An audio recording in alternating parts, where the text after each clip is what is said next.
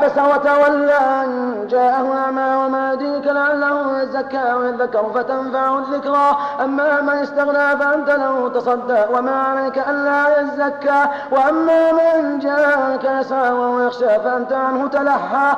كلا إنها تذكرة فمن شاء ذكر في صحف مكرمة مرفوعة مطهرة بأيدي سفرة كرام بررة قتل الإنسان ما أكفره من أي شيء خلقه. من نطفة خلقه فقدره ثم السبيل يسره. ثم ماته فأقمره ثم إذا شاء انشره. كلا لما يقض ما أمره. فلينظر الإنسان إلى أنا صببنا الماء صبا ثم شققنا الأرض شقا فأنبتنا فيها حبا وعنبا وقضبا وزيتونا ونخلا وحدائق غلبا وفاكهة وعبا متاعا لكم ولأنعامكم. فإذا جاءت الصاخة يوم يفر المرء من أخيه وأمه وأبيه وصاحبته وبنيه لكل امرئ منهم يومئذ شأن يغنيه.